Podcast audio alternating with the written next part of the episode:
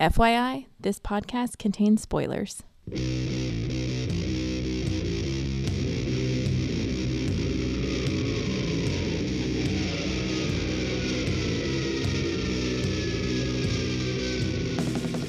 Hey, everybody. Welcome to episode 131 of the podcast that goes SNIKT. Sneaky sneak.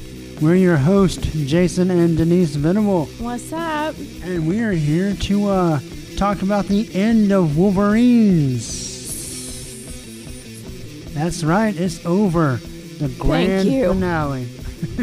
but more on that later. Of course, we also have the end of all new X Men. Yes.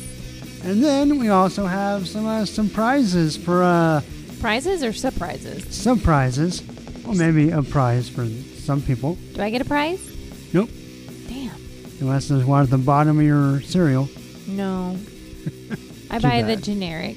Too bad, so sad. Kroger should give away prizes in their cereal. What? What's they so don't, so that they them? can sell it cheaper. Oh, yeah, those those little cheap toys are what's driving up the cost. That's what the uh, no, the general box the cereal. name brand is what drives up the cost. yeah. Considering a lot of that cereal comes off the same shelf. Yeah. But anyway, that's neither here nor there. And it's definitely not Secret Wars, unless it's a secret Grocery war. grocery marketing war. Ooh, I think- could tell you about that. We might be onto something inside baseball. Um, Inside the grocery store, yeah. a shopper's look inside the bad, bad world of marketing. You jest, but I'm pretty sure Captain Crunch is evil. oh, there's a reason why all the brightly colored cereal boxes are around the three foot mark. You want to take a guess why? Well, it's because kids will see it and Go, I want it. "I want it," and they'll Yep. lay down on the floor and throw a tantrum. Yep. And do you know But that only in America, I think. the least profitable items are on the top shelf where it's really hard to reach? well, yeah, if you if you're not tall, you're not healthy. No, Short- it's because people, are people aren't lazy. healthy.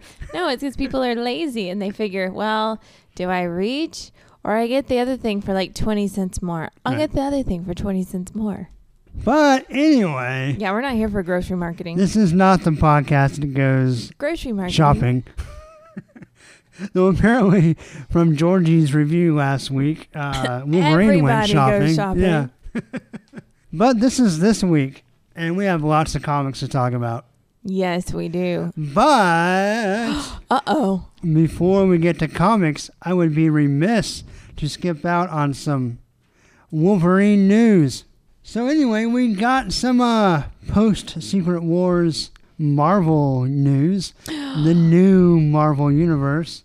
And, and, and. Now, so we had a teaser last week that, you know, told us basically what we already knew.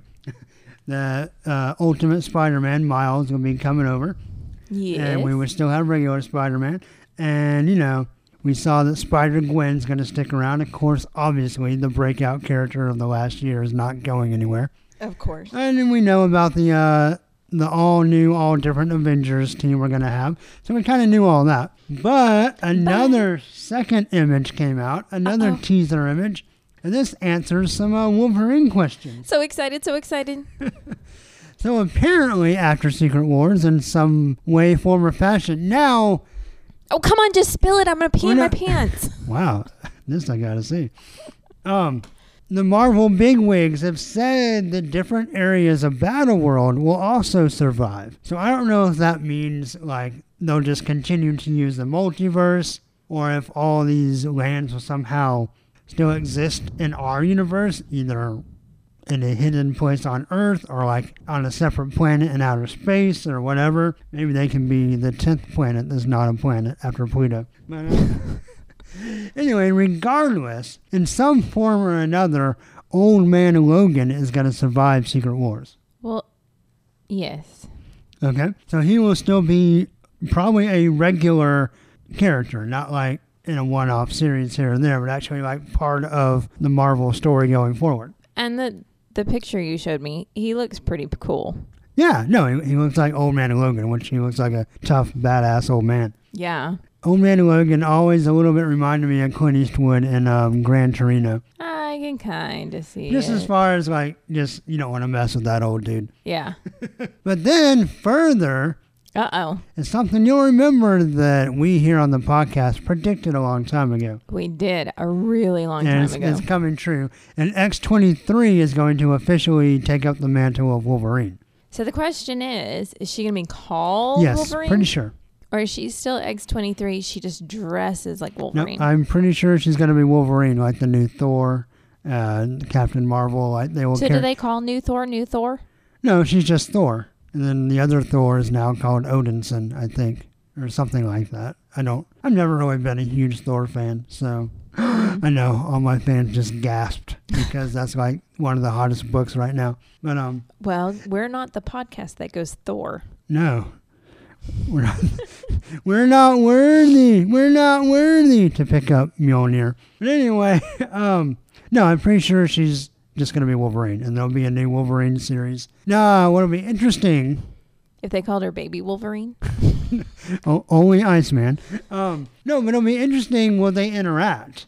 Like, what will Old Man Logan's role? uh, What will Logan's role be going forward? Will he kind of be the mentor to X23 Wolverine, or will he be like the old Kung Fu TV show or the old Hulk TV show? Just kind of this guy wandering around the country doing stuff. You know, like I don't know where he's gonna fit in. I would love to see it like the old Batman cartoons where Batman was in a wheelchair, but he was training like new Batman. Right. And new Batman would be like, I don't get it. And he's like, Yeah, like, like, uh, Batman sage." Beyond. Right. Yeah, Yeah. I'm the sage Batman. I think that'd be cool too. I'm also curious because we still don't really know the status of the X Men, like where they're going to be located, whether they're going to be off in space, which I think is probably most likely. I don't really give much credence to the pocket dimension thing, or whether they're still going to be on Earth and just not have as big of a function. Uh, with the Inhumans kind of taking over that role. But it, it appears that X23 Wolverine and Old Man Wolverine will be alongside our normal heroes. Of course, Wolverine's always been everywhere anyway, so that's no surprise. No. But will they kind of be like the last mutants for a while? Like, as far as the Earth is concerned? I don't know. There's a lot of questions. I'm hoping, you know, because post Secret Wars, the universe is starting, I think, eight. Is it eight weeks or eight months later? I think it's eight months after the end of Secret Wars. So there's going to be a time gap. And I'm sure over time they'll fill in some of that gap. Yeah, they'll just put random stuff in there. Well, so I'm sure we'll see. Like I'm sure we'll start off with X23 as Wolverine, and over time we'll kind of see flashbacks of her journey, how she got there. But I won't lie, and you know, we, we when the Wolverines weekly first started, we both one of our hypotheses, one of our theories, was that that series would be the journey of someone taking over the mantle of Wolverine. Right. And honestly, now that I know that's going to actually happen, because I kind of, like we both predicted it, but as Wolverines went on, I kind of thought, okay, th- they'll just bring Wolverine back after Secret Wars. In this series, they're not going to, right? no one's going to take him over. Right. That series convinced me that we were just maybe wrong. Then it turns out we're not wrong. That series just didn't do what it had the opportunity to do. So now that makes that series kind of even worse for me because I wish it was a story of how X23 became Wolverine instead of just random story that we'll talk about later. but anyway, so yeah, that's the news. I will say it's funny enough, me and the podcast that goes SNIKT, actually the most interesting thing about that image to me was Thing in a Guardians of the Galaxy uniform. So I'm really interested to see him join that team. I hope that doesn't mean we're losing Drax, though. I'd be disappointed. He was really fun in the movie. I've really enjoyed reading him in the series, uh, in Bendis' series. I don't think Bendis will be writing anymore. Uh, he'll be writing, but I don't think Guardians. I'm not. Don't quote me on that. But so I don't know if things because they're kind of the same function. So, but I hope maybe either they coexist or maybe there'll be two teams of Guardians. I don't know. But Well, um, why can't he just add to the team? well, he could, but then you have two like big muscle-bound tough guys. But that would actually be kind of hilarious. Yeah, it- Their I mean, smartassery and sarcasm would right. mesh Well, well together. And it's no secret the Thing is my favorite character of Fantastic Four. In fact, until Hickman got a hold of Reed Richards, he was kind of the only character I really loved in Fantastic Four. So I'm that. excited to see him in a team where I like more members. But anyway, that's the news. So yeah, uh, we'll have X23 as Wolverine, and we'll have Old Man Logan running around doing something. So I think it'll be fun. I'm kind of waiting to see how it turns out. I will say I'm not super crazy about X23's uniform. Really? I don't, something about the legs is a little too blue for me. Oh, that's the part I love the Okay. most about Well, that's it. fine. I will reserve judgment until I see it in action on the page. But just from that one image, I just and I don't really care for going back to the old Wolverine boots. Like I like that in Oh, I hindsight, but I don't know if I want it in But a I think on a uniform. girl, I think it looks hot. Like Okay. Well, fair enough. I don't like her hooded cowl. It looks like it's a cap and her hair comes out the bottom. Yes, like the old school Jean Grey mask. Yes, and I don't Or like the that. old school Canoe Pride I would mask. have preferred her just to have like What a headband?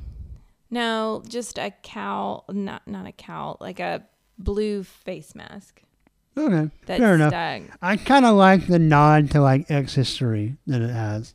Yeah, but I also don't want her to lose her blue and yellow streak. Yeah, I it doesn't look like it's in there. I kind of hope they decide to throw that in because I do like that. But maybe with the uniform, she doesn't feel like she needs it. You know, and we talked about because the, the, the when she dyed her hair, we both kind of got excited because that was her getting ready to become Wolverine.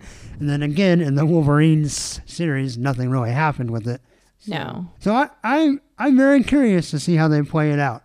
I still thought we would maybe get a different version of like regular Wolverine, but we're gonna get Old Man instead, and I'm okay with that for a while. So Yeah, I'm okay with Old Man Logan. just I as long as he gets a good creative team on his book, and then Yeah. and I do hope they interact. If it's if it's not a regular like constant mentorship, I at least hope they bump into each other every now and then. Well, I kind of hope that she Because there's a give and take. Like if he has an issue, she comes to his side and they both learn from it and vice versa. Well, he's from an alternate future, but in theory, he would still remember her in the past. But then you get all, all the tricky time travel stuff. Does he remember? Well, no, he wouldn't, because obviously the timeline he's from, he didn't die. Right. So, so that's a completely different offshoot. So never mind. So he wouldn't ever remember a time where she took his place. No, but I'm super excited. I'm super excited because a we kind of called it, Right. but I'm also excited from but from a girl standpoint. This- X23 has the potential to be the like the most awesome female character. Uh, she could, yeah. I mean, will she ever be as popular as Wolverine? I think potentially, maybe. Maybe. I don't know if she'll ever. I mean, he's kind of. I mean, he's right up there with like Batman and Spider Man. So Yeah. it'd be hard to really go that far, but Yeah. she could definitely be as popular as like Spider Gwen. No, I was gonna say some of the new newer characters that have been really popular the last few years, like Miss Marvel, uh, Spider Gwen, Lady Thor. I just I want to see her just skyrocket. I would too. You know, it's funny because she was really popular when she first came out, and then people kind of didn't use her right. Her book, solo book, didn't really go anywhere, and kind of the sales weren't that great. I mostly think that's just the direction the book chose to take, but whatever. So I was kind of under the impression that she had kind of fallen out of people's minds yeah. that because even X fans don't talk about her that much that I see. But out of curiosity, and it could be that all this is just because of this new announcement. I don't think it is. But I went just to see what her first appearance was going for on eBay. Mm-hmm. 150 bucks was the lowest one I saw. Whoa. Yeah, Are you in kidding me? in good condition. There were some that were not in good condition that were lower, but they were going as high as like 250, 300 bucks. Now, like the $300 ones, I didn't see any bids on. well, yeah. But but the ones I did see bids were the ones that were like 100, 150. So people were actually paying that much for them. Do them. you have those? Nope, I do not. I was actually kind of wanting to get one, but that's too much. Oh, I was kind I've of never read- if you had I've- one, we could sell one. yeah, because I've never read her first appearance before.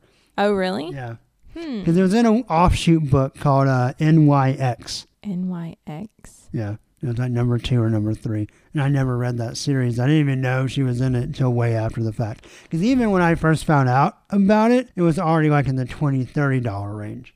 So if if you happen to have to get said first issue, would it upset you if a certain someone spent that much money, or Um, because we never know. really we joke about your your comic book budget. That's a lot to spend for paper. okay, just wondering how you feel about it. I mean, maybe someday I want to. Because I thought about like after we retire, maybe trying to save up and buy a Wolverine first appearance. But Yeah, I don't know. we need to talk about your comic book collection, by the way, There's nothing to talk about. It's great. and it's growing. It is. Every day you get a comic book delivery. I love how he's like, I didn't want to spend this much money this week on comics. And then yet, like three days in a row, he's gotten. Yeah. but that's all cheap eBay stuff. Yeah. Okay. J- You remember that uh, the next time you chastise me for buying a pair of running shorts? When have I ever chastised you for buying running know. shorts? I'm just- Never. I've always supported you. One time you asked me, how many pairs did I actually have? I did because I was curious whether I should buy you some more or not. Oh. All right, this is bad podcasting. I'm sorry. That's okay. You can edit it all out. No, I'm going to leave it in because Georgie will probably like it. I don't think it's as good as the sex, Madonna sex book banter. You you had an awkward pause there.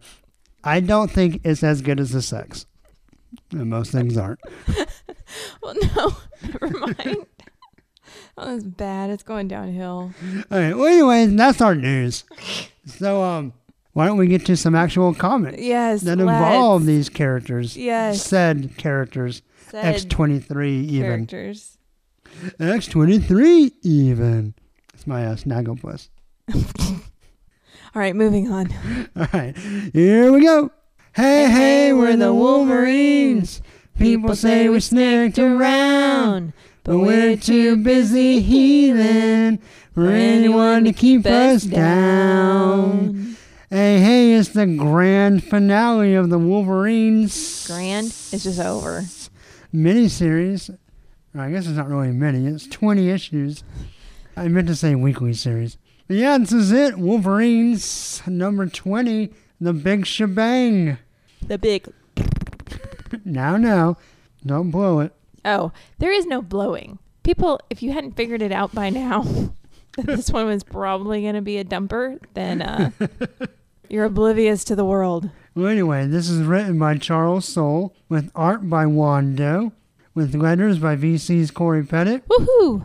and then Zach Howard and Nelson Daniel do the cover. And as far as I'm aware, they waited until the last issue to get their first cover in. And it is a stinker. I was going to say, um, maybe that's why. It's, I my apologies to Zach Howard and Nelson Daniel, but maybe they should apologize to me. This cover is ugly. Awful. X23 looks like a dude. Like, seriously. She has man hands Yes. and a man face. And she looks like she's 83. Sabretooth has tauntaun claws wrapped around Wolverine's statue, which we haven't seen in forever and is not in the comic. But but that's fine. I'm not one of those sticklers that the cover has to match the issue. That doesn't bother me. But it's just. Daken looks okay, I guess. And we have a random Mystique hand. Yeah. The white velvet glove of Mystique, or silken glove. And then Deathstrike hanging out in the very back with giant mouth. I think the composition of the cover would have been better if they'd taken out Mystique's hand, but Possibly, the but it's, characters still ugly. alone though. are ugly. Sabretooth looks okay, ugly, because, I mean, he's kind of an ugly dude anyway, so no biggie. But Yeah, but I don't know. X23, like, X23, who's the focal point of the cover, looks terrible. she's awful. So, not a fan of this cover, but I'm sure the comic will more than make up for it. we now know what X23 would look like if she was a dude. Yeah, and unfortunately, it doesn't just see. If this just looked like Wolverine and drag, I'd be okay with it. It's not a uh, what is is- it? Jenner. Uh, what is her her new name now? Oh, Caitlyn Jenner. Yeah, No, no, it's not. no, It's just a very mannish, ugly X23. yes. But who did get her nails done? Those are some like well manicured man nails. They, but but you hit the nail on the head though. They're well manicured man nails. Yes, It looks like my hand it does look like your with hand. less with no hair on the last knuckle. Yeah, Put a guitar in there or a drumstick. Change some of that half tone shading for a couple of long hairs on the ring finger, last knuckle. and put on your wedding ring. Yeah, and that's my hand. Yep. Ah, so the podcast that goes SNIKT brought to you by Wolverine's hands. Yes. All right. Anyway, in this cover, or I'm sorry, in this comic, uh, you know what happened. A bunch of stuff that no one cares about. And so we end up, we have some like courier service. X Fed. That's what's on the back of her shirt. Oh, yeah, so not FedEx, but X X-Fed, Fed. as in one time we ate. Or I'm an ex federal agent. Yeah. So I looked it up. This portal guy who I said has a weird Dark Hawk helmet. Yeah, he's a Dark Hawk, uh, a Dark Hawk, Dark Hawk. He's a Dark Hawk villain that I didn't know about. Well, I didn't know about it either, so Well, who cares? Why would they? same boat. Why they decided to pull a villain out of a crappy '90s comic? I don't know, but they did. Anyway, so they go to the to Man Thing's house, the nexus of all realities in the Florida Everglades, which actually really makes sense How? because every like weird, like really people do that news story of like dumb criminals and stuff. Like most of them are from Florida. Oh, I thought you said we're gonna say most of them try to make their escape through the Florida Everglades. Yeah, no, so it makes sense that there'd be the man thing uh, covering this nexus of all realities, and maybe all these weird, dumb criminals in Florida are from different dimensions. Oh, that would make sense. So this is a real world explanation for the state of Florida. Poor Florida. They are the uh, armpit of America. What? Just kidding. I think one of my favorite things ever about Florida, though, was after the whole election debacle back in the day with the hanging chads. Letterman did a thing where he did a new map, and basically someone took Florida and like ripped it off the U.S. and like stuck it on top of Denmark, and that was my favorite thing about Florida ever. Anyway, so Mystique fights the man thing. Who cares?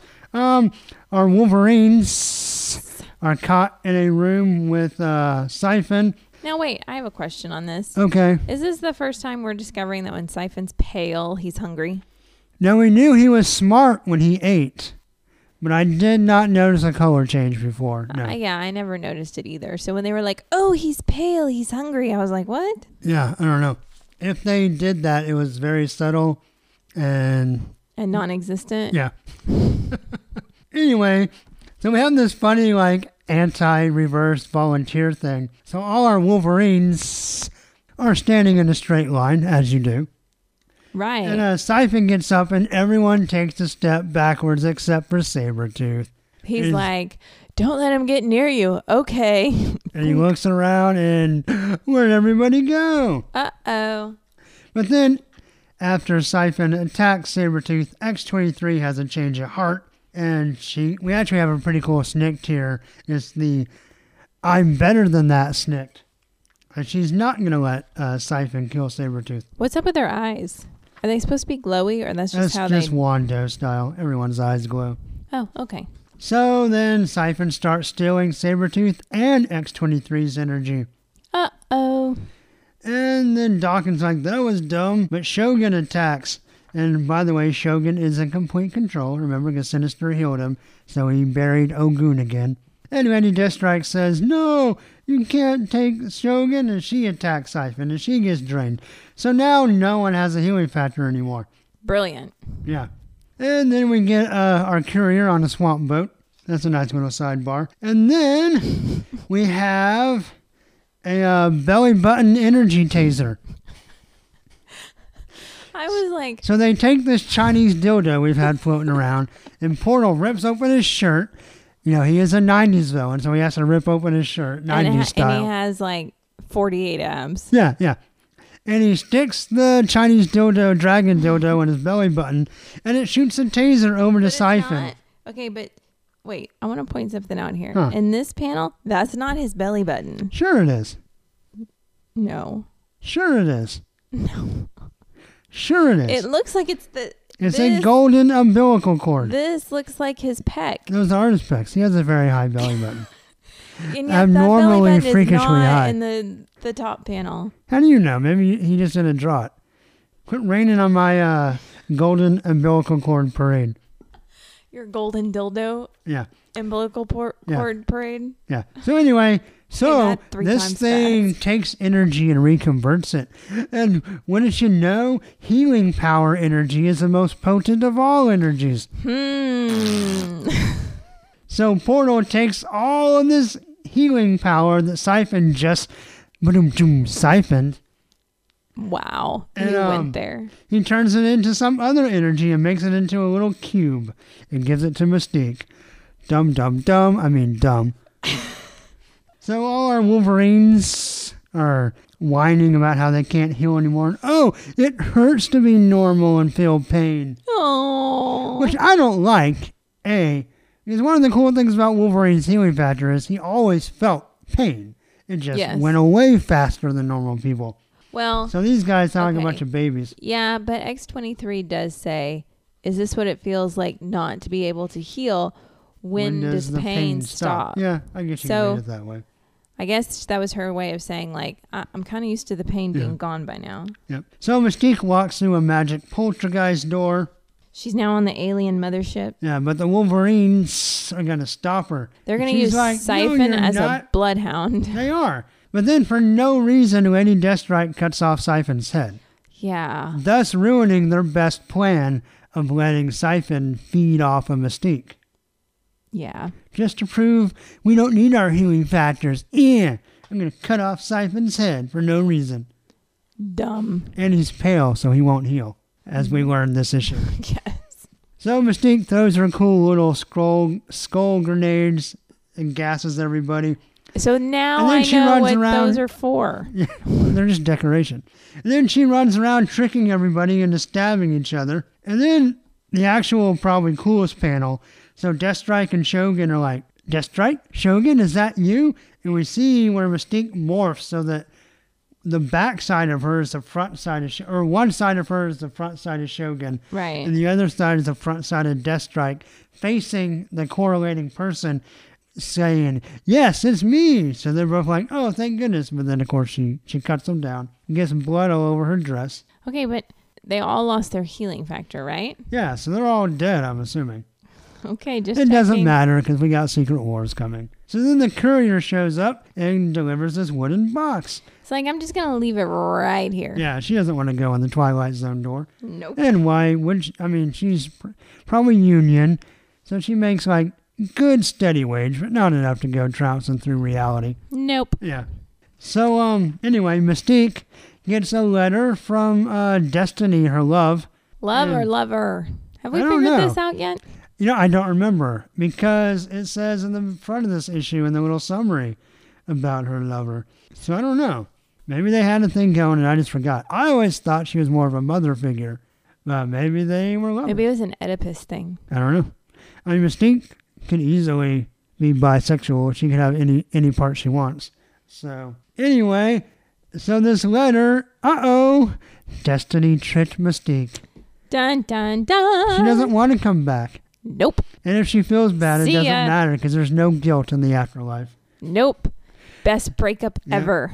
So she says, "You need to bring Wolverine back." Because the end of the world is coming and he can prevent it. And then we see some weird shadow Wolverine where instead of claws he has octopus tentacles. He's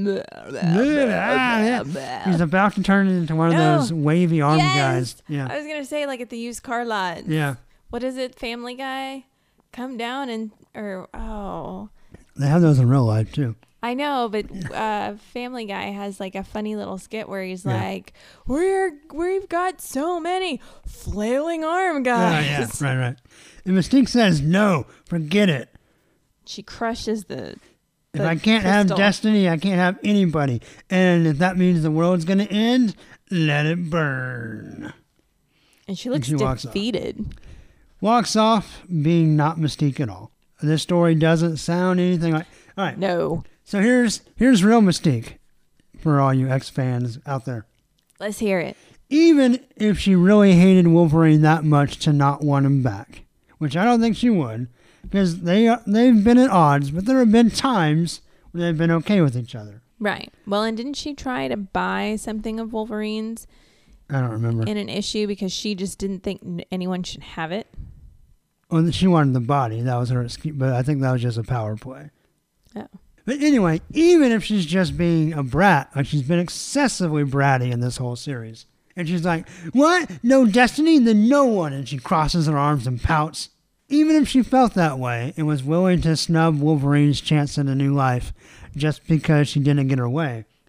Even if the Mystique I know would not let the world end, she would bring Wolverine back and try to manipulate him somehow so she could save herself. Well, I was gonna say. Unless we're trying to say that she's so distraught and depressed over missing Destiny and not getting her back that she just wants to die. In which case, that's not that clearly communicated in these pages. No, but you're right. To me, Mystique would have been. She's the grand schemer. She is the grand schemer, but she's also she doesn't want to die. Right. Like- so if there was a way to save the world. The other thing I don't really like about this is because we get our typical ending that we've been getting in most Marvel books lately, when the story wraps up and says, Next, there is only Secret Wars, which is a pretty cool promo. But the only thing I don't like about this, and now granted, possibility Destiny always sees possible futures, so it could be that she's wrong. True. But as much as I love Wolverine, and as much as he's my favorite character, basically what Destiny's saying is to prevent the end of the world is that him being alive could have somehow stopped the incursions that lead to Secret Wars. And I just don't think he could have. No. Marvel's best and brightest together couldn't. As much as I love Wolverine, I don't think just a gnarly guy with a healing factor could have beaten the Beyonders and saved the universes from colliding. Well, He and doesn't I, have that cosmic level of power. no, and I just I don't like that idea. I, I don't don't, like the idea that only one person. And it's weird to me too because this is Charles Soule, the guy who wrote a super cool death about Wolverine that was super low key. And like, you know, he died going out saving a handful of people and no one knew about it. Right. And like not this big moment. And then to say, Oh wait, but we needed him to like be the savior of the multiverse. yeah. Right. I don't know. It just this series is so in tone. It's such a departure from not only the death of Wolverine, but it none of this ever really felt like much of a Wolverine story to me. And Mystique says that. She says, it's not his story, it's mine. Eh. But I mean it has the name Wolverines on it, and it just never felt like No. a Wolverine series at all. Even about him or without him, whatever. It just I don't know. Um, we've had some really cool covers recently from Juan Doe, and he's he's had some good art before. And I like some of the color work, and there's some cool panels, but overall didn't really care for the art that much. What did you think? I, no, Yeah, it was okay. It had was- highlights. Yeah, to me, I guess the art kind of has a middle of the road feel to it. yeah. You got some high points, some low points. Overall, you're like, eh, it's okay. What do you think of the story? Yeah, that was kind of dumb. I was really disappointed. I mean, we had most of the series to be let down, and so it's Is it- not a super big deal. But yeah, but is it bad that when you're like, oh, good, it's the last one? I'm glad it's over. Yeah. Yeah, but then when you were reading it, you were like, yep, it was as stinky as I thought it was going to be.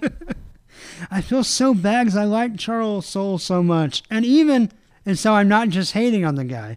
So the last page, you didn't get this on the iPad, but the last page, there's a full page ad for the new Lando series coming out, written by Charles Soule, and I'm super excited about it. well, do you think it's because they gave him so many issues? And so, I, well, I think part of it, this story, like, so was talking about the series overall. okay, I've never read a weekly that I enjoyed, ever. it's hard to put out enough stuff. Well, Yeah. to put out quality To, stuff. and well, just to drag, this story was not a 20 issue arc. no. and there was so much filler and even kind of ended on filler it felt like, like i don't know i just yeah I, the weekly thing was too much i i got kind of falsely excited because i liked charles soule so much and because death of wolverine was so good like i thought i was I, was- I went into this a little more optimistic thinking maybe he could pull it off and i just the overall arc of the story he told it just it didn't feel like it made much sense or it mattered that much and the characters were inconsistently like themselves if at all and mystique being the principal just didn't feel true I just feel like he had 20 something issues or 20 issues, Right. but he only had enough story for 10. Yeah. So he And just sort of I think it could have been a better story tightened down. There were all right. So in the series, there were.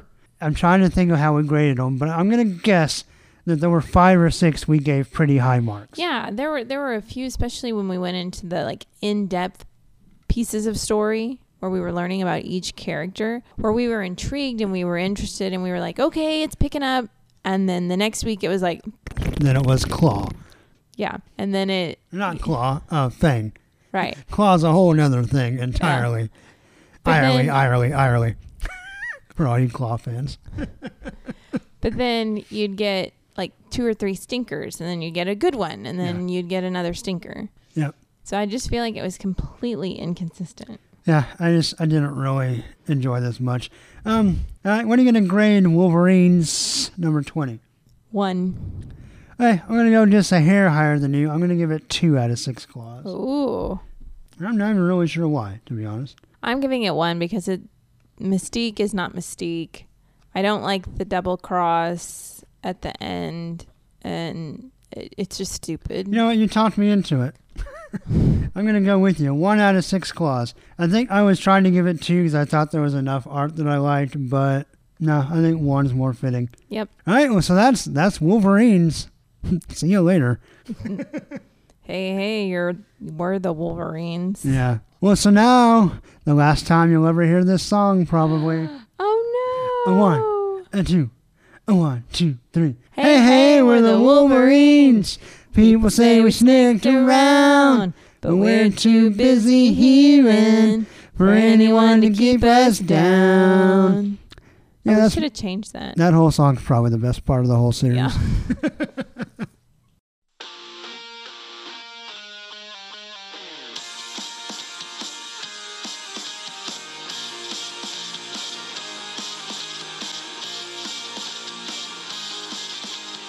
Okay, so now it's time for a little uh shh Secret Wars.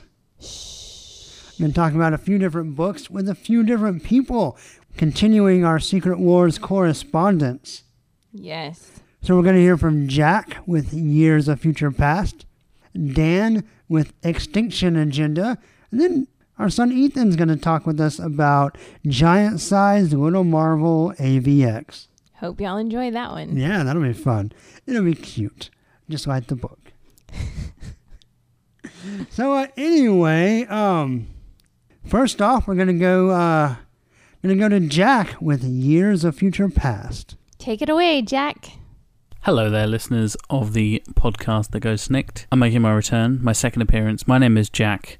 I'm one of the hosts of the Intercomics podcast. You may remember me from the epic episode about Secret Wars that Jason, my co-host on the on my podcast, Dan, and I did not too long ago. But I'm here. I'm joining Jason this week, and I'm going to review Years of Future Past. And unfortunately, it's not a good review. Years of Future Past number one didn't really do it for me. I've seen a kind of mixed bag of reviews, to be honest, but I think I'm more on the sort of lower side of things. I did briefly mention it on um, the podcast I did um, last week when this comic came out, and uh, yeah, I just feel like it's too derivative of its source material.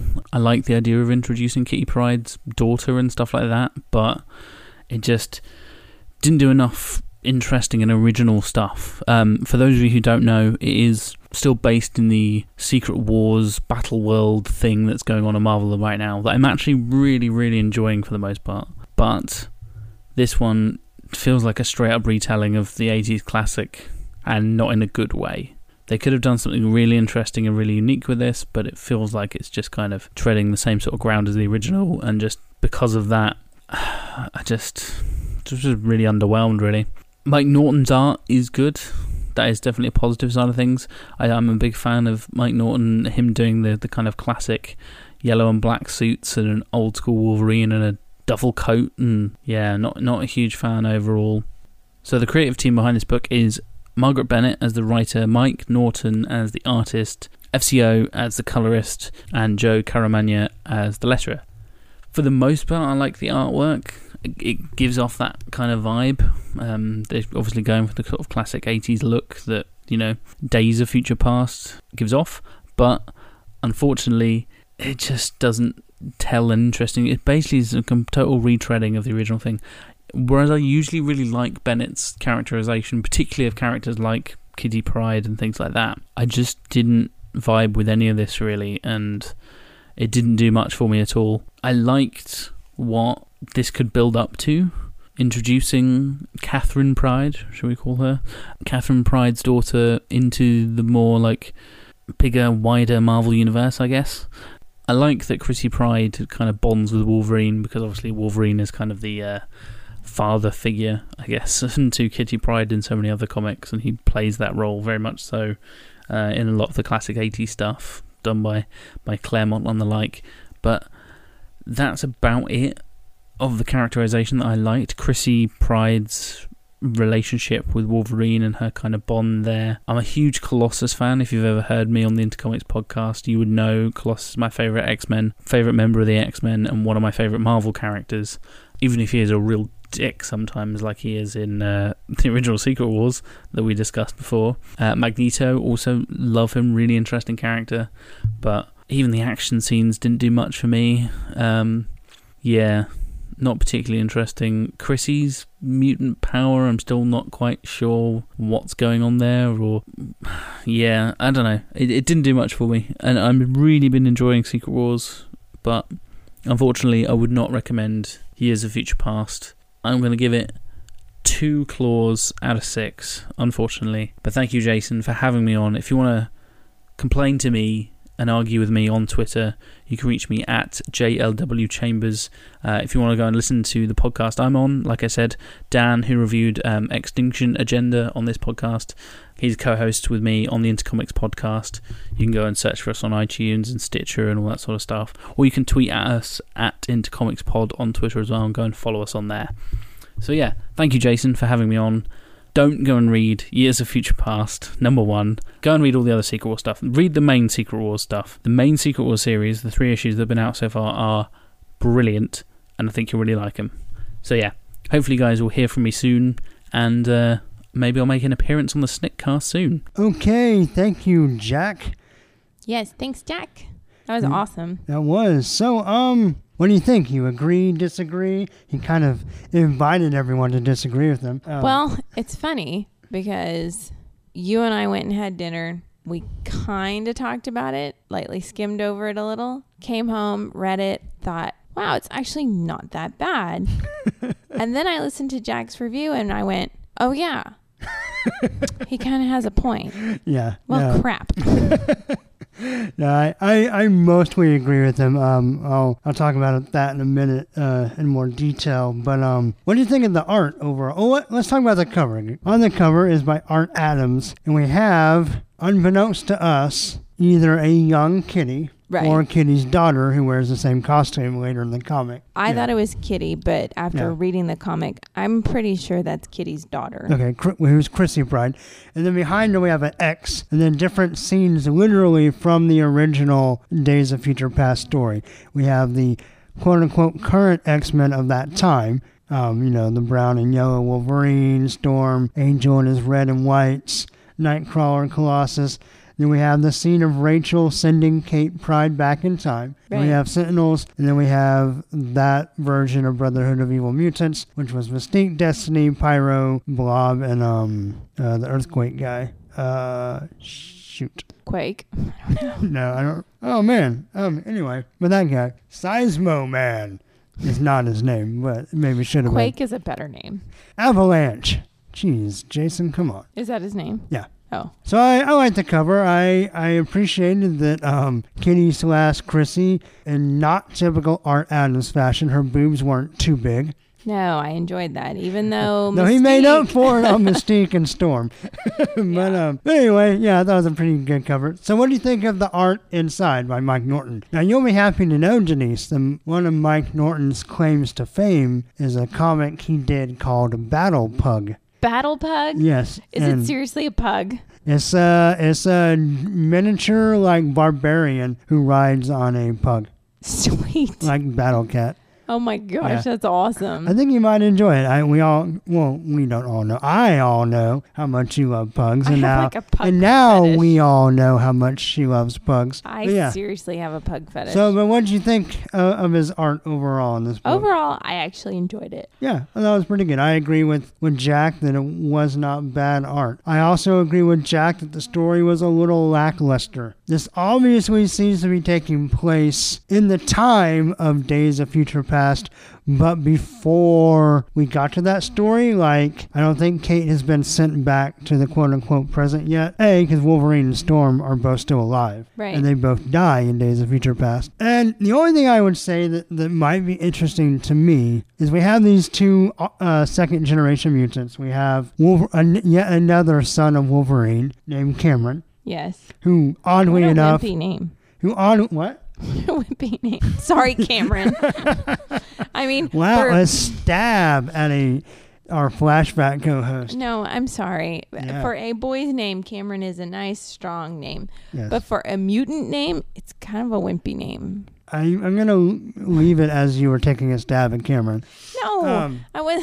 I wasn't taking a stab at you, Cameron. the hole gets worse if you go the other way. Just dig the hole you dug with the stabbing and don't keep digging. Oh, I mean, you have Logan. Like Logan. Yeah, Didn't we look up? Okay, and Kitty. Kitty's a girl's name. Yeah, But I mean, you're No, talking about seriously. boys' names that are like Colossus. and, not his real name. His real name is Peter. well, yeah, but All right, enough. I don't care. okay. Sorry, Cameron. But anyway, uh, on ironically enough, his power is to tell. Uh, I'm sorry, is to phase. Hmm.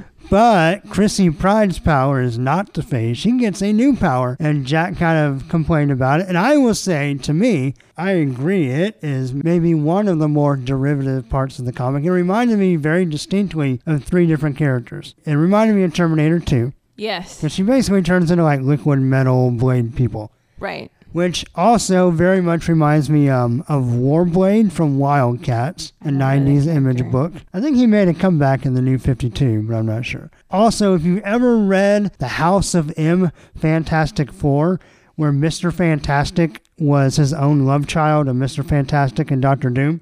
So he was stretchy, but he had silver blades that he stretched into. That's almost exactly what her powers are. And the art even looks kind of similar. I'm so, so Jack, if you ever read that, let me know. Tweet at me if you agree with that assessment or not. I think I think you probably will. But anyway, yeah. So the only thing I think might be interesting is if they use these kids, Chrissy and Cameron. And by the way, so they talk about um, Chrissy was the last mutant born before they sterilized everybody. Right. Yeah. So if something bad happens to them, and I'm not saying they should just be offspring in a fridge to uh, to coin to coin a term from a different kind of comic idea, but um, but if something were to happen to them that serves that serves as the impetus for sending Kate Pryde back to the present instead of oh we just finally got around to it, like it kind of seems like in the original Days of Future Past, Right. like oh yeah now's a good time to do this, let's go. yeah. So if something in this story kind of leads up to that, that might be kind of interesting, but we don't have that yet. And so grading it just on this issue, I'm going to go just barely higher than Jack with three out of six claws, but I pretty much agree with Jack. I agree with you. I agree if this is the catalyst. I, I there were a few things that I thought were hokey like she wears a collar and the minute they get the collar off, she magically gets her powers. So that's that's what it was. That's from the original story. They they uh they were power inhibitor collars. I guess and maybe this is the maybe I skimmed too much over it, but did the dampener collar go on her at such a young age she didn't know what her power was because when she got no, her no, no, no, powers So she Chrissy, was like Chrissy uh, wasn't sure if she had a mutant power or not. But I, i'm assuming that they she got tested Well, probably, yes. So she had a latent gene. But remember, in X Men War, a lot of times your powers don't first happen until adolescence and through some kind of traumatic or emotional experience when they first manifest. So this was the manifestation of her power. Got well, anyway, when are you going to grade uh, Years of Future Past number one? Did you already say? no i'm gonna give it three out of six Okay, so we both went just a hair higher, but I don't. I think to me, holding on to hope What that and I don't. Jack suggested you not read it. I would say it won't really hurt you to read it, but you won't miss anything if you don't. so Borrow someone's copy. yeah, yeah, that would be my philosophy. I agree. It was definitely lackluster, and I think I think Jack used the word underwhelming, and I would definitely agree with all of that. So anyway, thank you very much, uh, Jack. We really Thanks, appreciate it. And uh, next we have Dan with X-tinction Agenda number one. So take it away, Dan. Take it away. Hello, SNIKT believers. I hope that's what you're called. If not, I'm calling you that. I am on Battleworld, and I'm here to report about X-tinction Agenda, a book that wears its 90s pride on its front cover, essentially, and every other page. I am Dan, the child of the Blob and Wolverine Cole, and I'm going to tell you why I actually quite enjoyed X-tinction Agenda, a book written by Mark Guggenheim. My door seems to have just op- been opened by ghosts, but oh well. Um, so, yes, written by Mark Guggenheim, art by Carmine Di Giandomenico. I can't say that name for the life of me. Uh, colours by Nolan Woodard, letters by VC's Cory Petit, and cover artist David Nakayama. Now, let's start with that cover. That cover screams to me, Hello 90s, we are back in business. We have a very classic looking Alex Summers having a bit of a shout to the sky, fist in the air like he's a, like he just don't care, firing a massive cosmic blast somewhere, I assume into a sentinel's face.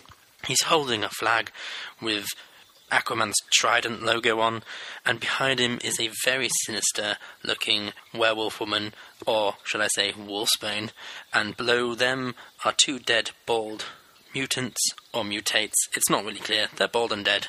And behind all of this is machine robot death machines, I assume. The best thing about the cover is that in the top left hand corner is the good old issue number one little box with all the faces of your favourite f- heroes, especially Wolverine's right there, even though he's in the story for about five seconds. But anyway, and it, gi- it gives you a stamp saying the action packed first issue. It's not a lie, there is a lot of action here.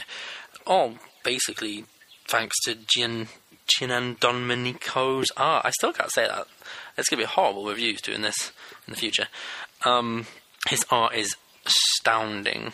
The inter- it's just interesting. It's not the best art I've ever seen, and it's quite busy in places. But I've enjoyed everything he's done, especially all new X Factor, which he just he just made the character sing, and he does the same here. There's a beautiful opening image on the third page of Chief Magistrate Anderson, Alex Summers, and uh, Wolfsbane just stood atop a pile of rubble, being attacked by mutates, and they're just posing like badasses, and Alex is firing his cosmic juice all over the place.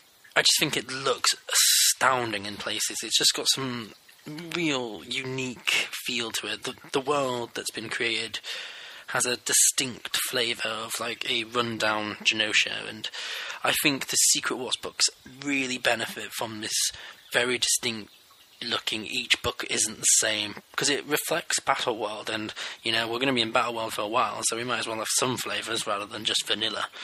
And I'm glad that someone decided to make this book. On the surface, it's it's more about the visual style of it than the actual sort of story for me. Um, there's a lot of stuff here that I just really enjoy visually. Wolfsbane just looks amazing. She's really feral, and I quite like the way they've made a fairy that looks badass, essentially. And um, I think Havok's got a really nice style, and the way he uses his powers in this book is just very chaotic, as his name. And there's just a lot of character to the, the pencils, and I think it's all helped with uh, Woodard's colours, so it's really pop, and his use of lighting is just the best. He's got sunsets down, and like the light that just comes off some of the crazy hologram panels, and it just has a real vibrant flavour to it, and the art will keep you reading, that's for sure. I'm not saying Guggenheim is bad, or it's bad than what Guggenheim's done. He's chosen a really eclectic group of characters from Wicked, a character that I've not seen since uh, Charles and Magneto had a little uh, bromance on Genosha in a really bad Excalibur volume. And um, Carmen's always a nice addition, even though she speaks about five lines, as per usual. But I really like the fact that they focused on uh, on Havok and Wolfsbane, two characters who are interesting C-list X-Men characters, and the fact that Marvel have allowed this book to come out in that sense is shows that they still have some confidence in X Men and the X, X, X brands, and I think they're testing the market with this book to see if it sells well due to what it has on the cover. The overall plot and the idea that Genosha in this battle world is uh, quarantined because of a horrific virus, and the people in charge of it are Xtopia, which is obviously a utopia for all the beautiful mutants. You know, they can't help them because they don't want to risk infection. It's a very uh, first world meets third world idea, and I'm not going to say it's allegory for anything that's happening right now, but it is. It does feel relevant, and it feels very X Men. It feels very we're discussing themes, and we're we're being X Men. We're going to talk about the hard problems that people face, and I think that's a really good thing. If people who have lost that sort of sense of pride with the X Men franchise recently. Not not to Bendis' fault, just in general. I think some of these titles are going to really resonate with the older X Men fans, which is essentially what they're supposed to be doing. But anyway, back to the story at hand. We have Alex essentially tries to talk to Super God Doom to help for help, and then goes to uh, Baron Grey, which is a fantastic Game of Thrones name, if I must say so. And no one will help him, so he decides to put matters into his own hands. Uh, the magistrate suggests, why don't we just nick the mutants we need that have healing powers? And so they launch a raid on Xtopia in the middle of a baseball game. No one interrupts the X Men doing baseball, that's all I'm going to say. And that's what kicks off the sort of that's the whole uh, first act turning point. This is the first act essentially, and we've seen where this is going to go. There's going to be a massive kerfuffle while Alex and his crew try to basically kidnap uh, two mutants, which, according to the history of this world, kidnapping mutants is a bad thing. I think there's some unnecessary moments. The tie-in to Secret Wars could have just been Baron Grey. It didn't need to be Doctor Doom. I think that was a redundant piece of writing just to go, oh, by the way, this is Secret Wars. You could have been more subtle about it, and I think the Baron Grey stuff would have been a lot more subtle. The whole Cameron Hodge angle and the cliffhanger is just something I don't want. I want this to be about Alex making a decision which now puts him in odds with other people that his friends, and he, as a character, has to deal with the consequences of his actions. Not they fight a little bit, then they find out there's another villain that's been resurrected with superpowers, and they all come together to fight him before the end of Genosha, blah blah blah, which feels like is going to happen, but I really don't want that to happen. The character work is really strong, and I think an odd pairing it is. I think Wolfsbane and Havok could be a great romantic couple. One scene in particular was a problem for me, and it was the Ghost Cyclops moment. We know that this is something that Alex shouldn't do, and it should have been left a little bit more ambiguous with the idea that is this the right course of action or is this a problem? Having Ghost Cyclops essentially go, no, brother, don't do it. You know what happened last time. People died. It's kind of like, well, no shit, Sherlock. We do know that it's going to happen. You don't have to tell us, Guggenheim. And I think that's just the only major problems with it. And it kind of slips the whole thing down a bit too much. On the whole, though, I think it's a really strong first issue, and it's probably it's much better than years of future boredom and X Men '92, the year it all went wrong. And I stress that X-tinction Agenda is a nice s- sort of under the radar book that you should all go out and enjoy. So, on that note, I will give it four out of six claws. Not quite five, because there is quite a few problems here and there um, that just niggled at me, but it is good enough for a full on read through. So, that's it for, for me today, I suppose. Uh, I'll meet you back in Battle World next time this book comes out, because I'll be reviewing it for the Sniktcast for the foreseeable future. You can get a hold of me on Twitter at Gizmo151183 to tell me I'm wrong about everything I've just said, or that I'm right. It all depends how you feel. You can follow my podcast that I'm on, and uh, Jason has been on, which is at Intercomics Pod. I am clearly not a very good um, promoter of my own shit, so just go on Google and search Intercomics Podcast, and you'll find everything there. Alright then, until next time, have fun on Genosha, kids. All right, Dan, thank you very much. That was super. It was like silky jazz in my ears. Do I need to give you two a room Probably. and some space Yeah, so we can spoon. and some soft lighting? Those Intercomics guys music? love to spoon. Spoon! like from the Tick. That's, that's my other favorite spoon. oh, I like my Robin Hood spoon. Yes, that one too. At least they don't want to spork with you. Mm. That sounds interesting. What do you say, Dan? want to spork? I'm not even entirely sure what that means, but I'm sure it's on Urban Dictionary somewhere. I could um draw weird visuals. spork to it. All right. Anyway, um, as far as X-tinction Agenda number one goes, me and Dan are pretty much on the same page. Pretty much had the same pluses and minuses, kind of liked and didn't like a lot of the same stuff. I did want to point out, being an old X Men fan, um, this cover, which I, like Dan, also enjoyed a lot, um, was an homage to Jim Lee's cover to uh, Uncanny X Men 270 which was part one of the original X-tinction Agenda back then. There's a lot of similarities. It's basically an updated version. Yeah, the old cover is pretty cool too. So just want to kind of throw that out there. But yeah, I I agree. I thought the art was pretty strong. What do you think about the art? I thought it was It's interesting, right? Yeah, it, well, and it's funny because I was going to say I kind of thought it was middle of the road with really great panels. Is it a better description to it. There mm-hmm. are certain things I liked, like when Mystique is morphing and Yeah, her face is kind of bubbly, and it very much reminds me of the movies, like when her little scales. Right, shift around. Yeah, and so it just reminds me of she kind of bubbles or whatever. And I thought that was a great way of showing it because I will admit, when it comes to Mystique, I always find other artists' interpretation of her shifting interesting. Like, how do Right, they take did- on the yeah. challenge? Right. And I have to say that bubbly effect is probably one of my favorites. It was pretty cool, and I liked uh, I liked the new character designs. The only thing I kind of disagree with Dan and Dan don't hate me, but um, I didn't think the Doom appearance was too superfluous. I kind of looked at it as like, now you're Dan, you're probably right. There probably was something like. It probably was a little bit of a hey, remember we're in Secret Wars, don't forget. But I also kind of felt like it fit with the story because I kind of looked at it as like the Supreme Court.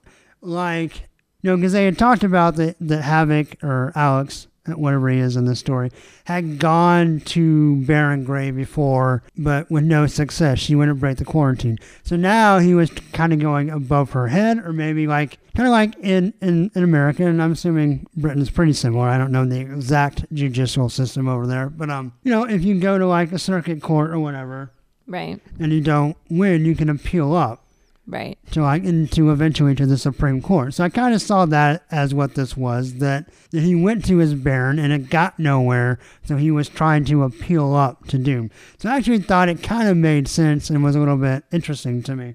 And yeah, it probably was a hey, you know, like I said, a an obligatory kind of tie-in, but I also thought it was it made sense to me from the story. And I like the story. Actually, I won't I won't lie, kind of liked it more after hearing Dan talk about it. Um, I- you just got seduced by his voice. well, and no, and because I'm, I have the same worries with Dan about where the story's going to go. I didn't like Hodge showing back up at the end, and I do have a bad feeling that it's going to be Havok, you know, and for lack of a better term at this point, Wolverine's team fighting and then joining together, and that's a lot less interesting to me some of the ideas that Dan proposed. And I kind of wish if Dan was writing this with uh, Carmine's art, that'd be really, really cool.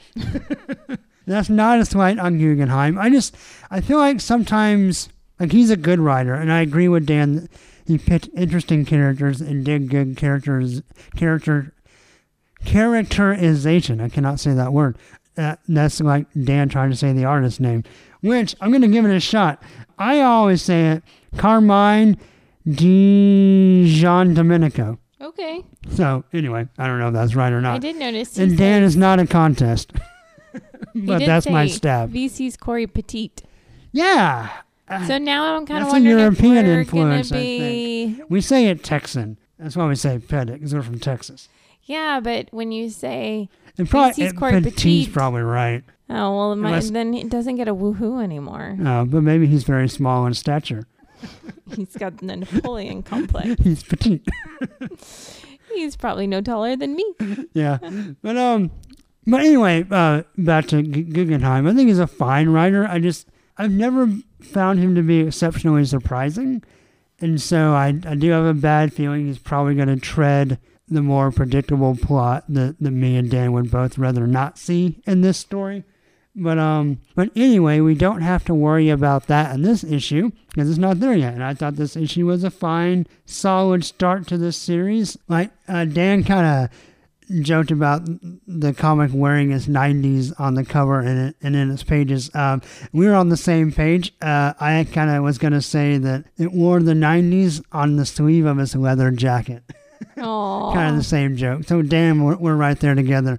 But anyway, uh, what are you going to grade X-tinction Agenda number one? I will also give it four out of six. Wow, we're going to go three for three with four out of six claws. So that's Whoa. yeah. So that is X-tinction Agenda number one. Okay, so next on our Secret Wars docket, we have giant size Little Marvel Avengers versus X Men Sweet. number one.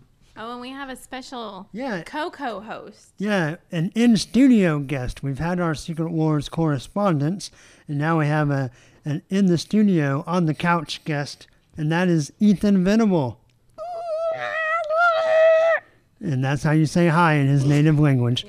Yes, my very weird language. I have created a language with my dog. with your dog, Max. And he may have the same last name, but he is not related to us in any shape, form, or fashion. oh, He's related to me. No, he I'm is. pretty sure there's a paper, piece of paper that says he's related to you too. Yes, he is our son. oh, thank you, thank you.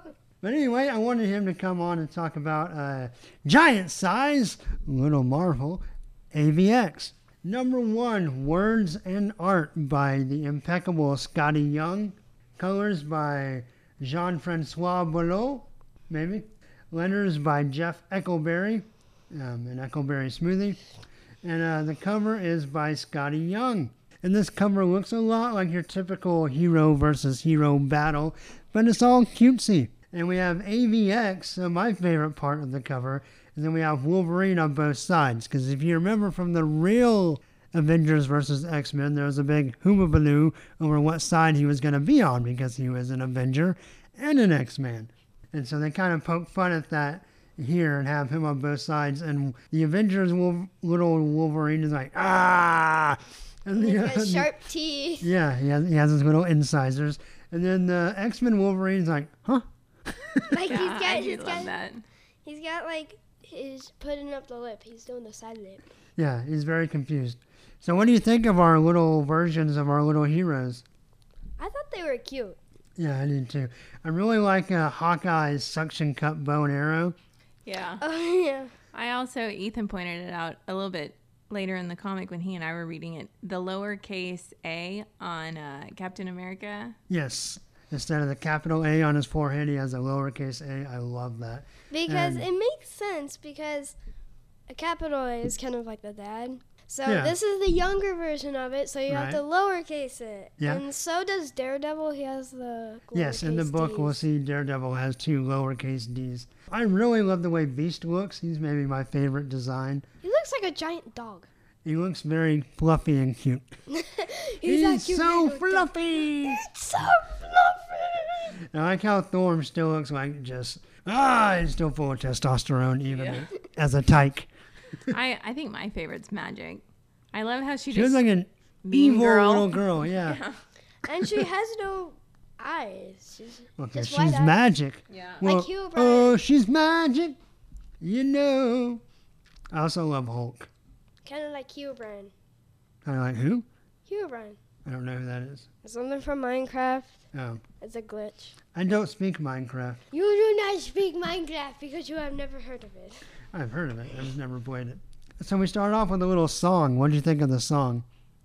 I thought it was weird. I mean, I don't understand it. It looks like such a happy world, and then it says at the end, it's quirky, it's silly, it's a bit insane, and Doc Ock might try to eat your brain. Right. Okay. So, Ethan, Secret Wars is all of these different dimensions put together into one planet called Battle World, and that's our uh, our little Earth we have with all these weird lands. It looks like a ball with uh, lint on it. Yes, it does. or a leftover Fruit Loops. no, no, Fruity Pebbles. Sorry. It was like the ball that rolled under your the seat in the back of your car and got wrapped up in old Fruity Pebbles. Gross. And you found it cleaning it out like two months later. But so we get a little cutesy version of some of the different worlds. One of the ones we haven't seen yet that I'm looking forward to is Age of Apocalypse. Then, of course, we have Spider Verse. And then Marvel Zombies. That's the one that Ethan talked about where Doc Ock eats your brain. But then we go to a special place. That's- Marvelville.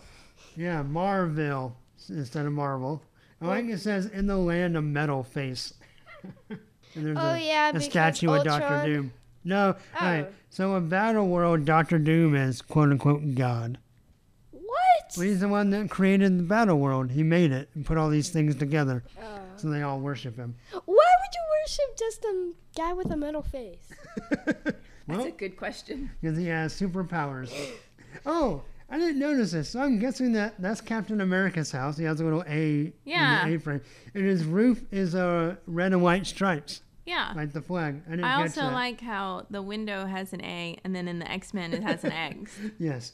So on Avenger Street and X Men Way, where these these guys meet. And so our what's our first fight about, Ethan? About Magik's dog getting destroyed. Yes, I know- AKA A- pony. Yes, Pony, it's like a My Little AKA Pony. action figure. Yes. Yeah. Iron Man. So Iron Man, little Iron Man, melts her My Little Pony, and he, then he calls it a doll, and she's like, "It's not a doll. It's an action figure." You like her evil grin at the bottom of that page? Yes. Yeah. I thought that was very detailed. Yes. With all those teeth. I mean, Yes. how can you She has shark those teeth. Yeah. Of course, then we get a nice double page spread. Magik has conjured all these demons and monsters from limbo.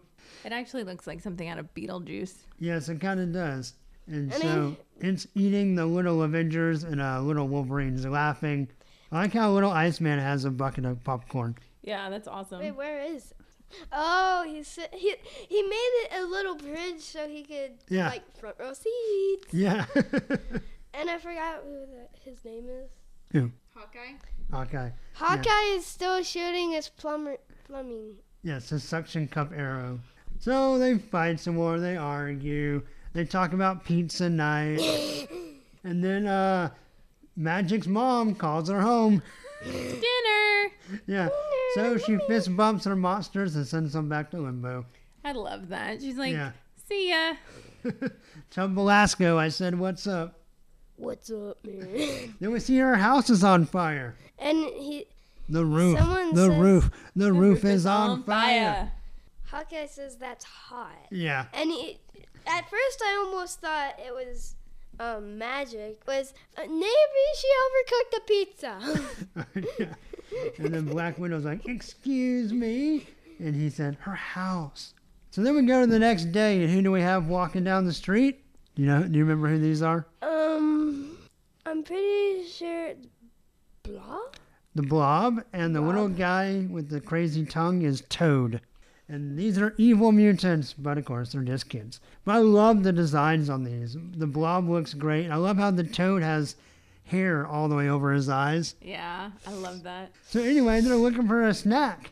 And who has ice cream? Iceman. Well, Makes duh. Sense. Makes sense. But they don't want ice cream. What do they want? They want hot dog. Well, Blob wants a hot dog. Yeah, and what's a hot dog? It's the American food hot dogs, American- baseball, and apple pie. And so, who's selling hot dogs? Captain America. I thought Iceman was pretty funny when he tries to make one. He just made Yes. an ice hot dog. Yeah, you you could call that a chili dog. Yeah. Oh, But um, punny joke, punny joke. yes, a funny joke. But of course, Captain America is selling hot dogs, but Toad wants pizza. Pizza. And Barb burgers. Bob, Blob wants burgers. I got that confused with Bob's burgers for a second there. No, he, But so who's he cooking he out? Wants a pizza hot dog. Oh yes, a pizza dog. But uh, Blob wants burgers. So who's who's cooking out? Who has the barbecue? Wolverine. It makes sense because you need a spatula to pick it up. Yes. Well, Wolverine has his claws are basically a spatula. Yeah, so his Wolverine is snicking the hamburger patties. And he's got a little chef's hat. Then Toad changes his mind like a fickle little kid and he wants ribs. And who has ribs? Um. Thor. Thor has monster ribs From Asgard. from Asgard. Yes. It's like, come feast, brothers. So now the X Men and Avengers are competing to feed Toad and the Blob. And so what do the X Men come up with next? They come. Well, he says, "Hmm, I'm kind of in the mood for." Before you can say anything, gumbo. Yeah, so Gambit, our Cajun X Men, is cooking up some gumbo. And he's using And that's his. weird gumbo. I know. he's using his staff. Yeah, staff. some of the right ingredients. And yes, he is using his bow staff to He's stir it. got a jalapeno pepper. You don't put What? jalapeno in gumbo. Doing Texas. Then it's not gumbo. But anyway, it's his it's his own grand's secret recipe. Is that what y'all say in Nolans? Your yeah, we call grand? him a grand. All right. So Blob and the Toad come running just like I do when you make gumbo. but Iron Man pulls out the super uh, food truck. Wherever he sells everything. Yes. So and then everybody lines up. I love Baby Deadpool. Yes. Oh yeah, he's so cute. I'll take the burrito, please. Yeah, though it should technically it should have been a chimichanga. But um And There's Doc little- Ock. Doc Ock looks. He's Yes. so cute. His glasses are so huge on him. they are. And he wants calamari, get it? Oh. And of course, Spider Man going old school to back to his original stories once Aunt May's wheat cakes. wheat cakes.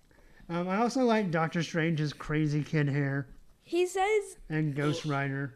Spider Man says wheat cakes for me, Tin Man. Yep, he does. And so Cyclops tells Storm to make it rain. Make it rain. And she does. We get a cool, like, cartoon thundercloud just over the food truck. And I love Deadpool and Spider Man's interchange Yes. over this. Yeah. You want to read Deadpool's line or Spider Man's line, Ethan? Um, Deadpool. Okay. Did they just pull off a make it rain joke? I think so, and I don't like it. I thought you and I were the funny ones, says Spider Man. And of course, this is where we get our baby Daredevil. Um, and we have a little baby Howard the Duck, and little baby Luke Cage, who looks like the kid from Boondocks. And who's the green guy? That is oh, Vision from the Vi- Avengers No, movie. Yeah. Vision. The green guy with the red stripes on his head. Oh yeah. Yeah.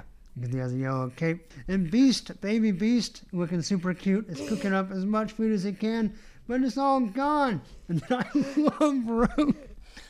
we have Rogue in a little hoodie, and she cannot take her eyes off of her iPhone. No. And even when she does stuff, she's still looking at the iPhone. Like she's looking at her iPhone and pointing, and she doesn't Yeah. even know where she's pointing. Yeah. So who ate all the X Men's food? Oh, can he look The so? Hulk. He's got chubby cheeks. Yes, he does. He's, He's scarfing squirreling that it. food. He's got a Scooby Doo sandwich. So then Cyclops and the X Men get mad. They say, You've taken I- it too far. And guess what Rogue's doing? Still on her phone. I love this interchange. I do too. And I forgot whose name it is again. All right, so Cyclops and Magneto. So Cyclops says, Cyclops says, They've taken it too far. It's an eye for an eye. I don't get it. My name is Cyclops. I get that. It's a pun. I get that. Whatever. Just do your thing. And I forgot whose name is. Oh, MODOK. MODOK looks so cute. Yes, he does. He still has his giant head and weird teeth. He pretty much looks like he normally does. He's a giant head with little baby arms and baby hands. No, but man. look, look at his leg. He always has baby legs like that. No, but his arms are bigger than his legs. So we get a nice uh, Spider Gwen Okay. reference. So, I sorry, I hate to interrupt on this one, but when we get to this part, so before we got here, Ethan goes, we were reading it together, and he says, "You know what, mommy? I don't, I don't like the way this is drawn. I don't like how Stark has a mustache." And I said, "Yeah, mommy's got issues with that too." then we read this page, and I thought, "This is awesome. I think we need to like." Yes, a dramatic reading. Ethan, you be baby Iron Man, and Mommy, you be uh, baby Spider Spider Gwen. Okay, Hey, I haven't seen you around here before. I'm new. How would you like to be my date to the movies tonight. I would not like that at all. Why not? Because you're a kid and you have a mustache and a goatee like a creep. And scene. Because he's a kid. He's And a kid. He's a kid. Yes. yeah. So baby Magneto destroys the food truck, and so now Iron Man's in his Avengers boxers. Well, he takes apart his suit too, but he, Yeah. Iron Man still has his arms on and he's still holding his helmet down. Yes. And he has one boot. He's got one boot and his his underwear part. That I do got like the exchange between uh, Thor and Iron Man after Iron Man gets all of his So the X Men are all apart. laughing and pointing. Wolverine's even rolling around on the ground. Of course, Rogue is not laughing. She's playing on her phone. Apparently, her parents do not believe in the two-hour electronic rule. No, apparently not. They just send her outside with the phone and turn her loose. Yep. Come back someday in your life. But anyway, or Iron Man tells Thor it's hammer time. Yeah. and Thor says, "Word." Oh, Iceman's little hand broke off. Oops. I love this bottom panel, and that was my header on Twitter for a while, and probably will be again. But it's it's literally the Avengers versus the X Men. They're all pointing at each other and yelling cartoon cuss words. they have like a little bomb and a skull and crossbones and the little squiggly mark. It's great. Lightning bolt, Yeah. three stars. So Wolverine's got his super growl, his kid growl, and Hawkeye has his suction cup arrows ready. He Then does get a- not realize it does absolutely nothing. Yes. So we get a great two-page panel, two-page spread of them all fighting each other. And Scarlet Witch is throwing Rogue in the air, and she cannot unglue her eyes from her phone. Wait, where? Oh yes. Now, I find this interesting Okay. because Scarlet Witch is in here. Yes, she is. Mm-hmm. She was in the beginning too. Yeah. I don't think the the end is what you think it is. Oh, but okay. we'll see. My favorite part is Iceman's devil grin as he's uh, freezing the Hulk. and the Hulk's like, "What me one burger?" Right. And then Wolverine piggybacking on uh, Iron Man. Yeah. He's still naked. Well, he's not And- naked. And he's I'm putting sorry, one. He's still in his Avengers boxers. Yes. He, he's he's putting one foot uh, in the position a donkey would start ri- running, Right. and he's got his jets up, so he's kind of like a flying donkey. Right. So we get some different baby time uh, that we haven't seen as much of yet. I love Baby Archangel and Baby Falcon.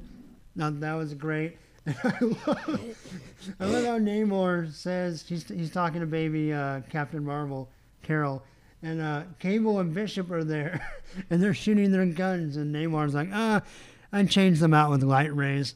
they basically just have glorified laser pointers. But Cable's like, I'm from the future! And Bishop's like, me too. and that it was they're still fighting because it's one hour later. Yes.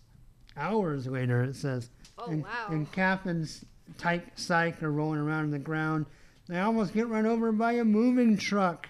Moohaw. Muhal, or MU for Marvel, Marvel Universe. I don't No, think it's I a thought math this joke. This was cool. I thought it was cool since Cyclops' laser thing was still lighting up. Yeah. Like an extra light We for get him. Cyclops makes another joke. Ethan, you want to be Cyclops or Captain America?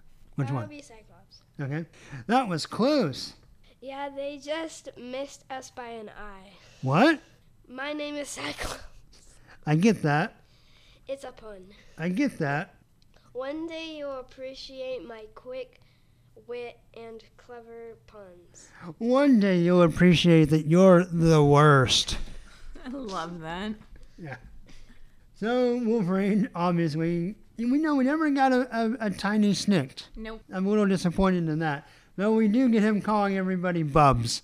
Yes. Bub. Yeah. He's still saying bub, and I like how Iron Man's still trying to put his suit back on. Yes, he is. So we have new neighbors and his two emo twins. I, I love Cyclops and Captain America. They're like twins. Twins are super cool. We could use a set of twins. Dibs. Jinx. Of course, they don't subscribe to my theory that twins are creepy. Especially these evil looking twins. They are kind of They got Yeah. their eyelids down. So Ethan had a theory, and it would kind of make sense because these characters also both belong to both teams. Then it would be Quicksilver and Scarlet Witch. But they don't really look right, and we already saw Scarlet Witch. So Yeah. I think maybe it's going to be a joke on Wonder Twins, or I don't know. We'll see where issue two goes. But that's kind of our cliffhanger, quote unquote, is these little new twins in the neighborhood. So Ethan, what did you think of the book? What do you think of the thought it was art? Good. I thought the art was good too. It was great. I love Skottie Young's little Marvel. He- Of course, he's been doing these variant covers forever. But to actually see a whole book of it was really fantastic and a lot of fun. Well, and I love like the kid sense of humor Yes. because they acted like kids. Like Yes, they they still did. had their own character Right. personalities, but on the kid level, and Right. that cracked me up. Yes, it was very funny. So, what do you think of the, the stories and the jokes? I thought they were good and funny. Yes, I did No too. wait, I replaced funny with punny. With punny. Yes, lots of puns. Yes. They should be a baby Punisher next time. Oh! You can have a little cute skull on his chest. That'd be great. You have a water gun. Are you listening, Skottie Young? Hook me up, man. Come on, give me some baby Punisher. But yes, I love this. So, Ethan, as our guest, you can grade first. What are you going to give Giant Size Little Marvel AVX number one? Six out of six claws. Six out of six claws. All right, Denise, what are you going to give it? Six out of six. You know what? It was too much fun. I'm not going to be the detractor or the Debbie Downer. I'm going to also give it six out of six Wait, claws. wait, wait, wait, wait. The Debbie Downer, meaning you were actually thinking of giving it a lower score than six out of six? I, I flip between five and six, but I'm going to go six. Okay, good. Because Yeah. seriously, it was hilarious. No, it was great. I loved it. And can't wait to read the next one. It was super cute. The next one is hardball. Yes, so in the back, of course, we have our preview, and our next issue is Hardball. And it was like uh, Cyclops is losing dodgeball. awesome. Yeah. There's a whole bunch of dodgeballs I know. everywhere, and he's getting hit in And the his face. optic blast is like, whoop. It's like I'm gonna shoot it. Yeah. All right. Well, thanks, Ethan, for helping out with this one. Yeah, Um, thanks, E. That's gonna do it. That concludes our Secret Wars coverage for the episode. So, um, yeah, moving on. Moving on. Moving on. uh, uh, Moving on. moo, moo. Okay, now it's time for our Wolverine roundup. Yeehaw! And of course, X23 is an all new X Men number 41. This is written by Brian Michael Bendis, with art by Mahmud Asrar, colors by Marte Gracia, letters by VC's Cory Pettit, Woohoo! and Asrar and Gracia do the cover. And I know you don't like Jean, but you have to admit this is a freaking awesome cover. Seriously? No, it is cool. It looks great. It is great. It's, It's a great- close up of Jean's face, and she has like her mental power in her hair, which is kind of weird, but it's a cool touch. And then we have the phoenix fire in her eyes, and it just man, it's a good looking cover. Okay, it is a nice cover, but I don't like Jean. Blah blah blah. She's a mean girl. She is. Hey, so we start off, and our young X Men are still laying in the grass, looking at the clouds. This is the I see post- Magneto. I see a Sentinel. Oh, you're such a pessimist. And I see a helicarrier. Oh, that's not a cloud. There's actually a helicarrier there. And then Magik shows up with her magic sword to protect her students. And then Maria Hill flies down in her magic rocket boots. Whee! Yeah, and she puts her hands in the air. I surrender with her white gloves instead of a white flag. So she's not here to fight, but there's been a mutant incident, and we don't need any more of those. Will you help us, please? Yeah, we sent some men down and they got massacred. So we want you to go in there and get massacred and find out why they got massacred. And of course, they have to give a history lesson of what Utopia is. Uh, so Utopia was an island off the coast of San Francisco. It was a mutant paradise for a while. It was destroyed during AVX, which is why they make the comment. Some people say the Avengers destroyed it. Some people say the X Men destroyed it because they were all fighting. Right. So, whatever. We weren't playing well with others. Yeah. So then X23 and Angel fly back over. And then Iceman's like, it's a trap! um, and Maria Hill's like, no, if it was a trap, I would have locked you all inside your secret base. And they're like, oh, by the way, how'd you find our secret base? We can block your satellites. And she's like, yep, I just went for a place where the satellites were blocked. That's just stupid. So Magik teleports them away. We go to Utopia. We see our kind of reject X Men. They just want to be left alone. And they fight, of course, because they have to fight. no one can just ever talk. No. Talking? Yeah.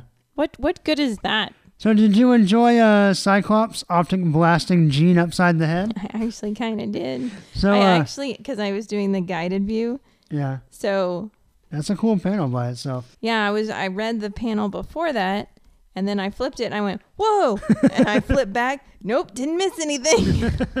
So, uh, Karma is uh, puppeteering the young X Men, including making X 23 go berserk. And man, she looks mad.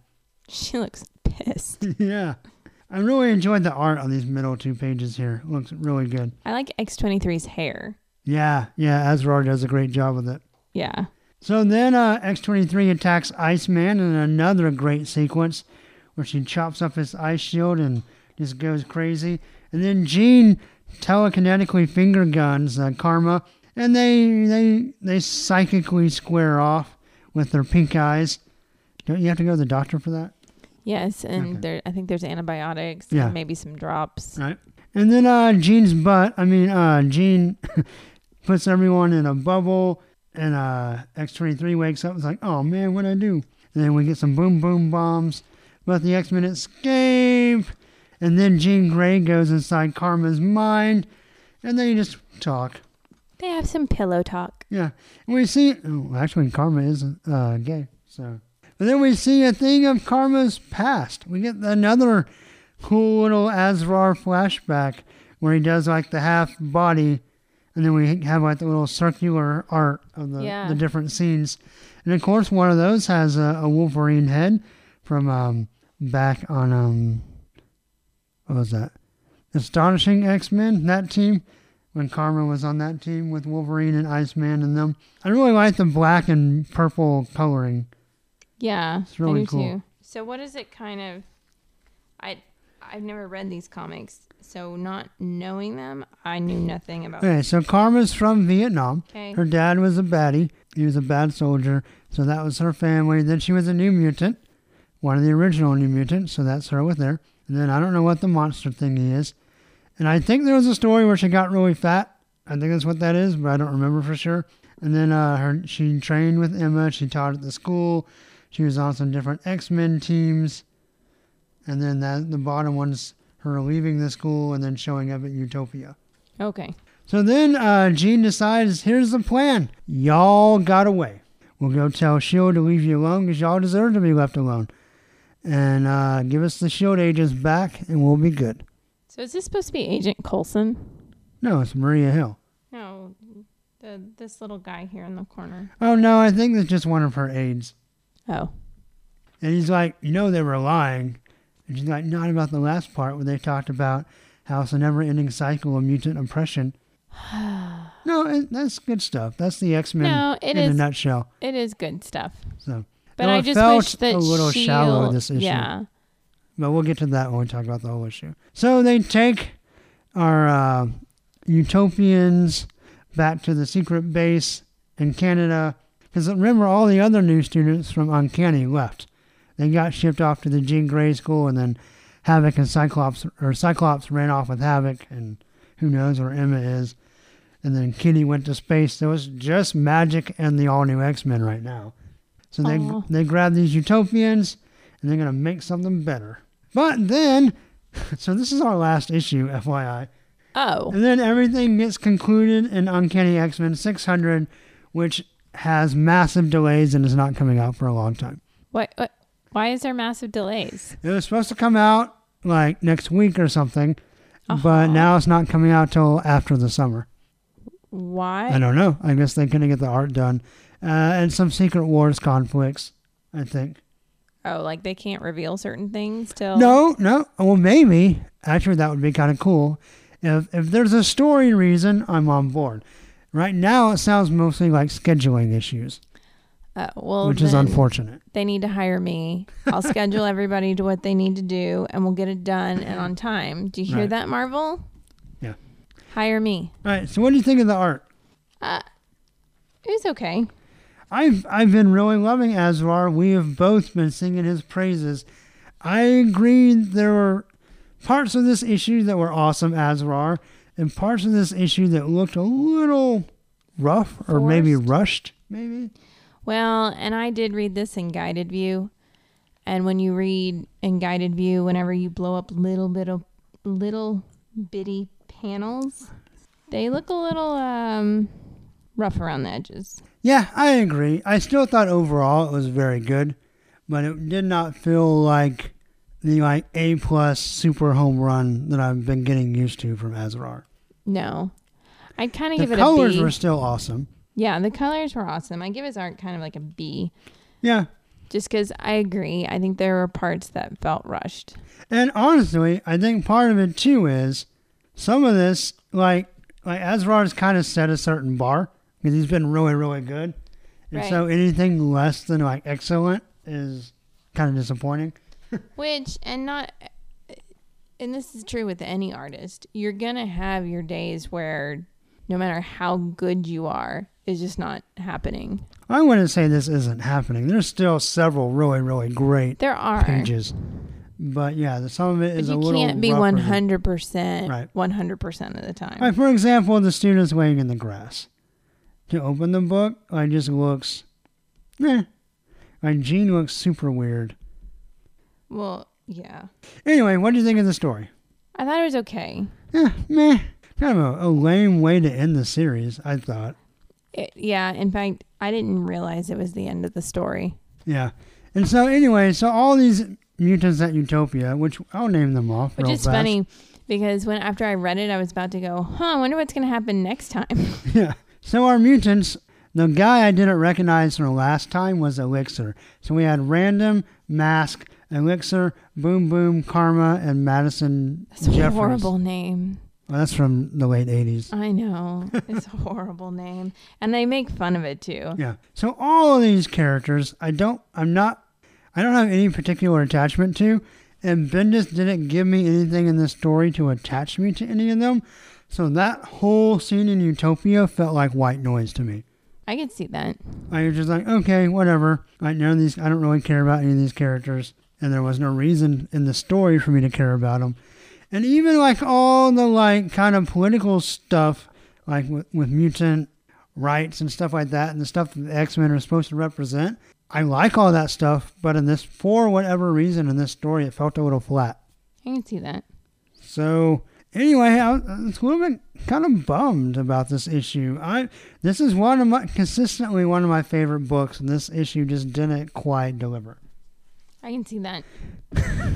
I feel like I, I, feel like I have a string I'm pulling off of your back now. I can see that. I can see that. Anyway, what do you want to grade all new X Men number forty one? I can see that. No, I'm just kidding. um, I'm gonna give it three out of six. I also gave it three out of six claws, which is not a bad grade, but it's low for this book. It's just middle of the road. Yeah, just kind of I didn't need this. There's nothing about this that I needed No. besides maybe the cover. Eh. Eh. All right. Well, anyway, that's our Wolverine roundup. Yeehaw! Okay, so that's going to do it for episode 131. We had some big Wolverine news. Sure did. We had um the end, the grand finale of Wolverines. and we had lots of fun stuff with Secret Wars. And um that's gonna do it. So I hope you enjoyed the episode. Want to thank you a big round of applause and thanks to our special Secret Wars correspondents this episode. Of course we had Jack and Dan and Ethan. Yep, go Ethan. Yes. And Jack and Dan. Yes, yes. But of course, as far as plugging, before we get on to our plugs, I want to definitely plug again uh, the Intercomics podcast. You know, we've had them on here. I've been on there. We're a nice big uh, family. So check them out if you haven't already. Pretty sure most of you already have and, and should, but definitely uh, go check them out. They love you. You love them. They're a happy family. Yes, they're at Intercomics Pod. That's their Twitter. And again, real fast, Jack's Twitter is at JLW Chambers, and Dan's cha- Twitter is at Gizmo151183. So follow all those guys. They're a lot of fun. And as far as our plugs, uh, all the usual stuff, leave an iTunes review, uh, like the Facebook page, Do not email us at sniktcast at yahoo.com, and Twitter, where all the fun is, is at sniktcast. And um, I think next up, we'll finally uh, start releasing some of the flashbacks that I have recorded and just need to edit. you've been So- saving. yeah, well, I've been saving for when I needed them, and I think I'm going to need them next week. So Okay. um, that'll probably be what we get. But regardless, whatever comes next, we still love you. So until next time, hugs, and, snikts. Bye.